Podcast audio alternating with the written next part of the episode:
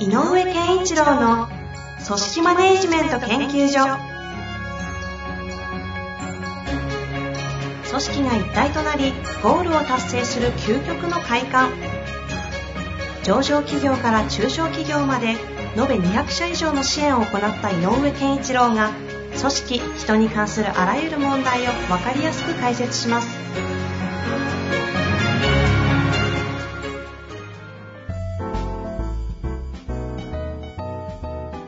にちは、遠藤和樹です。井上健一郎の組織マネジメント研究所。井上先生、よろしくお願いいたします。よろしくお願いします。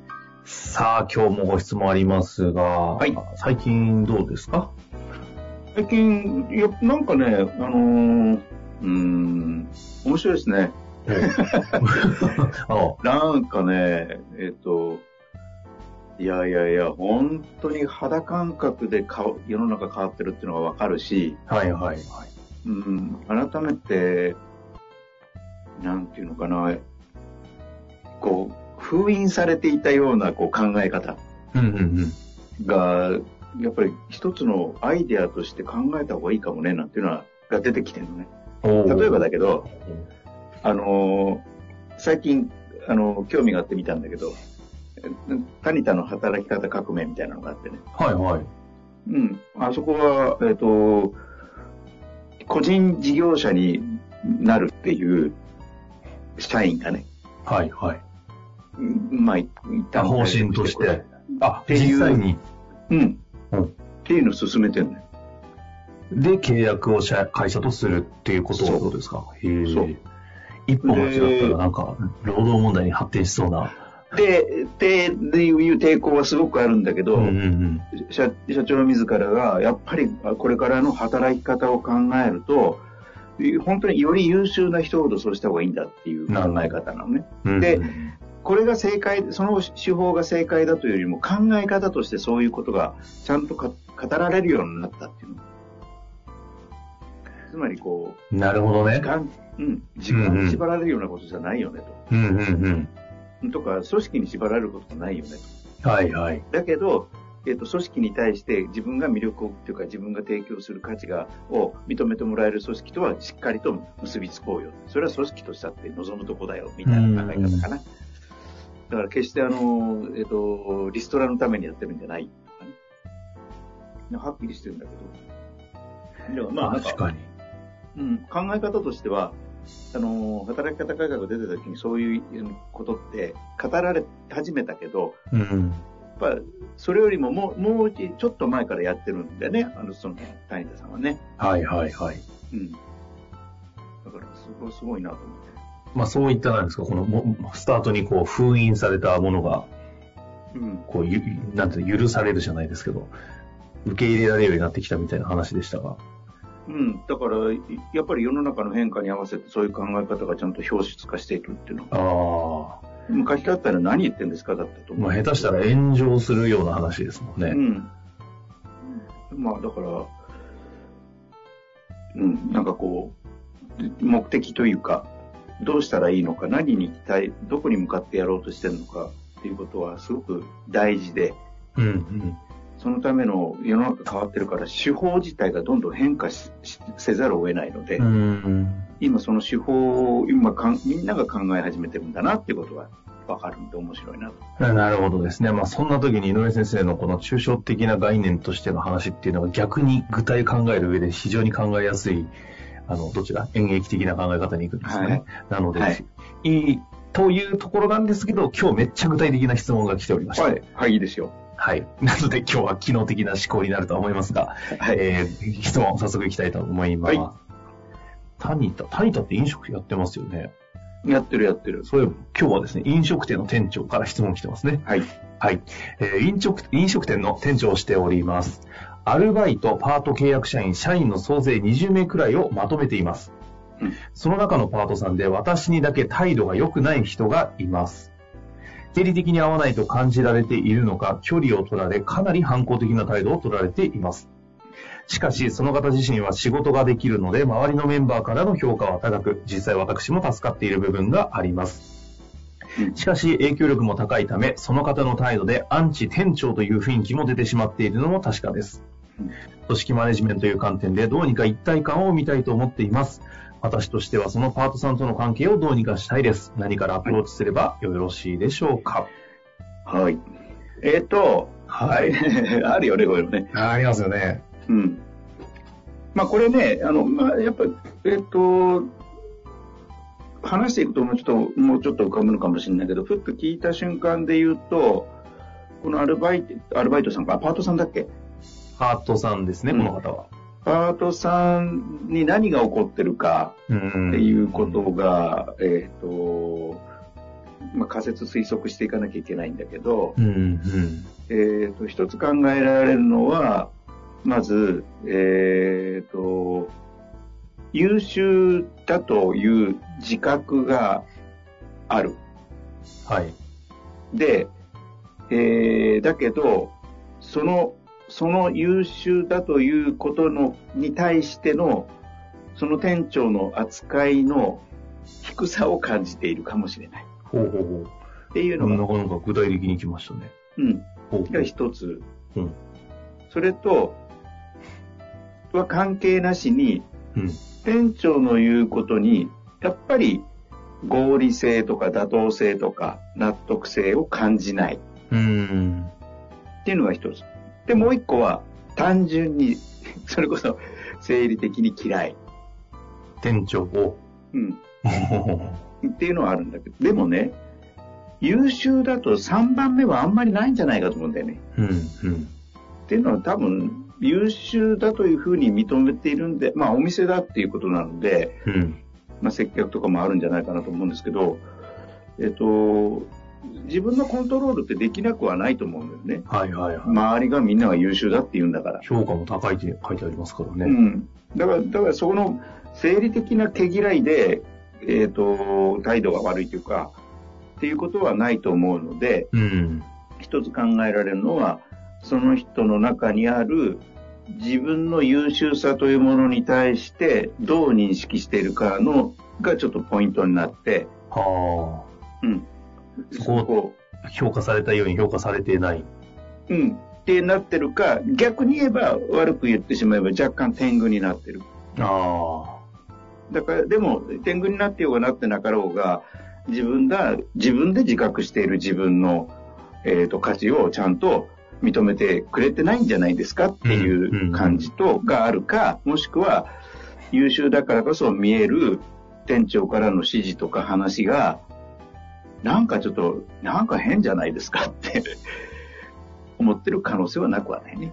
あ。なるほどですね。ここなんかもう、多分このケースというか、優秀な部下、まあ部下、まあでも優秀なスタッフ、部下、何でもいいんですけど、うんを抱えているチームリーダー、ナイスとやった組織長みたいな方って必ずこの感じ、経験ありますよね、きっと。なあるだろうね。僕もあるもんな。ありますよね。うん、逆にあ扱いづらい時あるからね。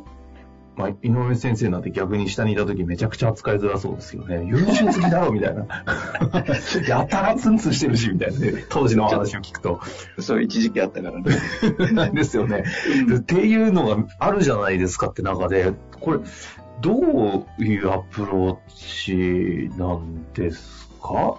あの、なので、はい。えっ、と、その優秀さをを認めてるよっていうのが、まず、まずね、えっ、と、考えてほしいのは、どの程度直接本人に対して優秀さを認めているのかっていうことが、えっ、と、この方の店長としての行為としてね、具体的な。うんうんうん。どんなことをやれてるのかなっていうのはちょっと振り返ってみていただきたいのかなっていうのが一つです。はい。で、認めているよっていう、っていうことをちゃんと言えてるかどうか。うんうん。それと、えっ、と、やっぱりご自分の言動、常日頃の言動も一回振り返ってみてほしいかなと。ほうほうほうん。で、えっ、と、その、なんていうのかな。そういう距離感がまだ取れないかもしれないんだけど、一つの方法としては、例えば店長として何かの方針を打ち出すとか、う。うんうん。何かをみんなにや、こういうことがこう今月は目指しますとかってなんかこう方針を示そうとうんするときに、うんうん。えっ、と、パートさんだからって言って遠慮することなくて、うんえっ、と、意見を事前に聞いちゃうって手もあるのよね。このパートさんに直接ですか？うん。例えば、来月ってこういうことが、あの、本部からも言われてテーマなんだけどさ、こんな風にするのも一つかなと思うんだけど、どう思います？みたいなことを聞いちゃう。つまり、意見を伺うっていうの。で、何が言いたいかっていうと、うんあえて、あえて、その、パーパートさんだっていうことで、えっ、と、なんていうのかな。なんかこう、上下関係としての自分の地位の低さみたいなのを感じてると思うのよ。はいはいはい。うん。でも、自分は一生懸命やってるし、周りからも認められてると思ってるっていうのがあるとすると、そのなんかこう、ギャップがあるから、逆に言うと、あなたの意見が聞きたいですよっていうことで、あの、アプローチしていくと、自分の意見が反映したなっていうことは、非常にやり、やりやすくなるし、うん。やりがいにもつながりやすいので、うん。うん。ぜひあなたの意見が聞きたいよっていうのは、っていうアプローチをしてあげるのもいいかなとは思います。なるほど。うん。それが一つね。はい。あとは、あのーそれこそよく昨今言われている、まあやってるのかもしれないけど、ワンオンワン面談みたいなのあるじゃない？ああ、なるほど。ああいうのを、はえっと、仕組みとして皆さんとやりますって言って、二人で話す場をまず作っちゃうんう。で、その中で話すことがさっき言ったようなことだし、えっと、例えば、あの、なんとかさん、えっと、いつもありがとうございますってのはあるかもしれないけど、えっと、いつもいろんなこと頑張ってくれているし、こういうことについて非常に高い成果を出してくれてるんで、えー助かりますよ。いい、いい仕事ができてると思うんですけど、えっと、例えばね、パートナーもじゃもったいなくないですか？みたいなのをあえて聞いてみるとかね。うんうんで、いや、でも、家庭の事情があるんだよ。それ、パート以外はできないんですよ。って言ったら、ここは、えっと、変な話、なんていうのかな、立場？えっ、と、パートという立場に対しても低く見てるわけじゃないですよっていうことは表現できるじゃない？うん。うんうん。うん。でも、あの、しょうがなくそこ、そういう働き方を選んでるんですっていうんだったら、まあ、それでまず OK。うんうん。で、その上で、でも、あの、あなたがやってることっていうのはとてもいいところがあるので、これは私としても参考にしたいんで、っていう風な話で聞いてあげるとか、うんうんうん。っていう風に、こう、相手の力をちゃんとチーム、組織として使いますよ、もっと。っていうことね。なるほどそれと、はい。で、はいもう一個あるのは、でも優秀なんだろうけど、もう一個高みがあるとはずなのよね。うん。だから、その高みをお互いに、えっ、と、もっとより良いレベルまでい行きましょうよ、せっかくだからっていうのを、えっ、と、話し合うっていうのも大事かもしれない。この、なんていうんですか、能力、下手したら店長よりも高い可能性が部分においてはあるうんからこそ評価も高かったりするのかなと思ったりするんですけど、うん。その、に自分よりも能力の高い人間が、こっちにある種の、この感じで言うと敵対的な目線っていうんですかね、うん。を向けているときに、こう何が起きると、関係性の質っていうのはよく、まあその話を具体の技として今ずっとお話しいただいてたと思うんですけど、うん。何が関係性の中で起きるとそれが良くなっていくんですか？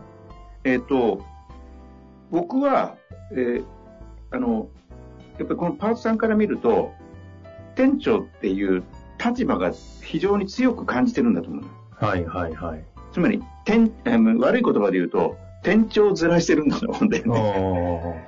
うん。で、大事、昨今特に優秀な人たちとかっていろんな人たちに対して大事なことの一つに、えっ、と、上に立つもの逆に弱みを見せろっていう考え方が。うんうん。つまり、僕でもできないことがあるんですとか、うんここ苦手なんです。だから助けてっていうこと。はいはいはい。うん。だから、あ、完璧じゃない。だから、えっ、と、店長なのでっていうことで、常に全てにおいて店長だからこうしなきゃいけないとか、こう言わなきゃいけないとか、っていうモードが強いと感じると、やっぱりこう、少し意見の食い違いとか、考え方の価値観の違いとか感じると、ある意味こう、敵対のもエネルギーがつく強まっちゃうよね。うんうんだから、ある種仲間だよっていう。あの、あなたにも支えてもらいたいんだよってうん。いう。あうん。だから、お互いの力を合わせましょうっていうモードが大事だと思あ、その、こ、こ、その関係性において、その前提がこの店長にない限り、先ほどのこのワンオンワンもそうですし、そうそうそうそう。その、コミュニケーション取る上でも、こう全部がなんかこう、空回ってしまいそうですけど、いうんや、確かにそこなんか一個すごい大事なとこありそうですね。店長をずらしてるって言われるとちょっと、なんか、厳しいですけどね。ちょっとこと言葉は悪かったんだけうんどね。うんうん。でも、あの、そういうふうに見えちゃうんだと思うんだよね。ああ、まあでも上司ってね、上司面になってしまうところはやっぱ立場上し結構はらんでますよね、これは。うん。そういうつもりなくても。うん。で、えっ、と、責任感を感じ強い、えっ、と、上司であればあるほどそうなる可能性がある。あで、もう一個、えっ、と、考えてほしいのは、えっ、と、私とあなたたちみたいな線引きしてませんかっていう。ほうほう。上司は、あな、あなこの件について皆さんどう思いますか？あなたたちどう思いますか？ってやっちゃうと、上司は上司っていうのは、う、う、なんか違う世界にいる人が現場に話してるみたいに聞こえる。だから、I and you みたいになっちゃうので、はいはいだからやっぱりそこは時たま言うんだけど、we なんだよね。うん。これ、この件について私たちどうしたらいいと思いますかっていう言葉の使い方みたいなのもあるのよ。なるほど。だから、店長っていう一つのえ世界を、なんかな、ベールがある、線引きされた向こう側にいる人に感じちゃうという、起こりやすいのね。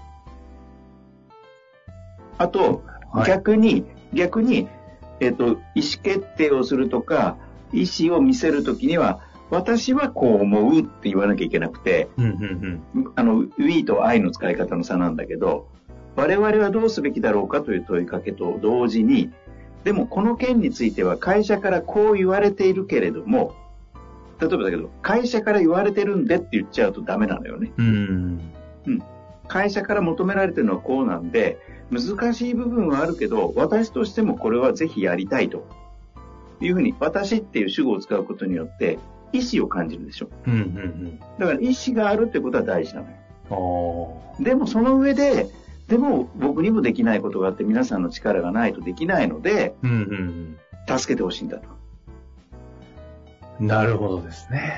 そういう、それっぽい流れがこう見えると、優秀な人は逆にこの人のために頑張りたいなと思う。ああ。なんかぼ冒頭のね、はじあのはあったこう起きていることが店長のことをあ店店長がやろうとしているようなことをこう認めてないみたいな話と、うんその評価されたいところをちゃんと評価してもらってないみたいなところがあったと思うんですけど、なんかその辺がこうぐちゃぐちゃに絡まっていくと今みたいなところになんか繋がっていく感じがするので、これ最後にはい。点今の話を総括した上でこうフォーカスするポイント、抽象でも具体でもどこでもいいんですけど、はい。なんか一箇所一旦注目ここっていうところで言うと、なんかどの辺が扇の要っぽいところの感じしますか？えっ、とね、やっぱり、えっ、と、ちょっと抽象的になるかな。はい。えっ、と、一緒に考えるんですよっていう感じかな。おー。うん。だから、どっかで店長だからっていうのと、パートさんっていう視点、視線があるんじゃないかなと思う。ああ、なるほど。うん。だから、同じことを成し遂げる、一緒の、ある意味仲間、平たく言うと。うんうん。だよと。いうところをちょっと握りしめてね、うん。もう一度このお話聞いていただくと多分全ての手法のところがその話を中心に置いてる話だったと思うんで、そうです。なるほどね。一緒にね。あーいや、ぜひ、こうちょっとここは、今日ものすごいあの、今までよりも、なんていうんですか、ハウがいっぱいある話だったので、はい。それを握りしめてぜひちょっと活かしていただきたいなと思っております。はい。というわけで今日のところは終わりたいと思います。井上先生、はいありがとうございましたあ。りがとうございました。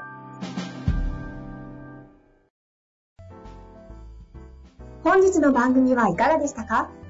番組では井上健一郎への質問を受け付けております。ウェブ検索で井上健一郎と入力し、アカラクリエイト株式会社のオフィシャルウェブサイトにアクセス。その中のポッドキャストのバナーから質問フォームにご入力ください。また、オフィシャルウェブサイトでは無料メルマガや無料動画も配信中です。ぜひ遊びに来てくださいね。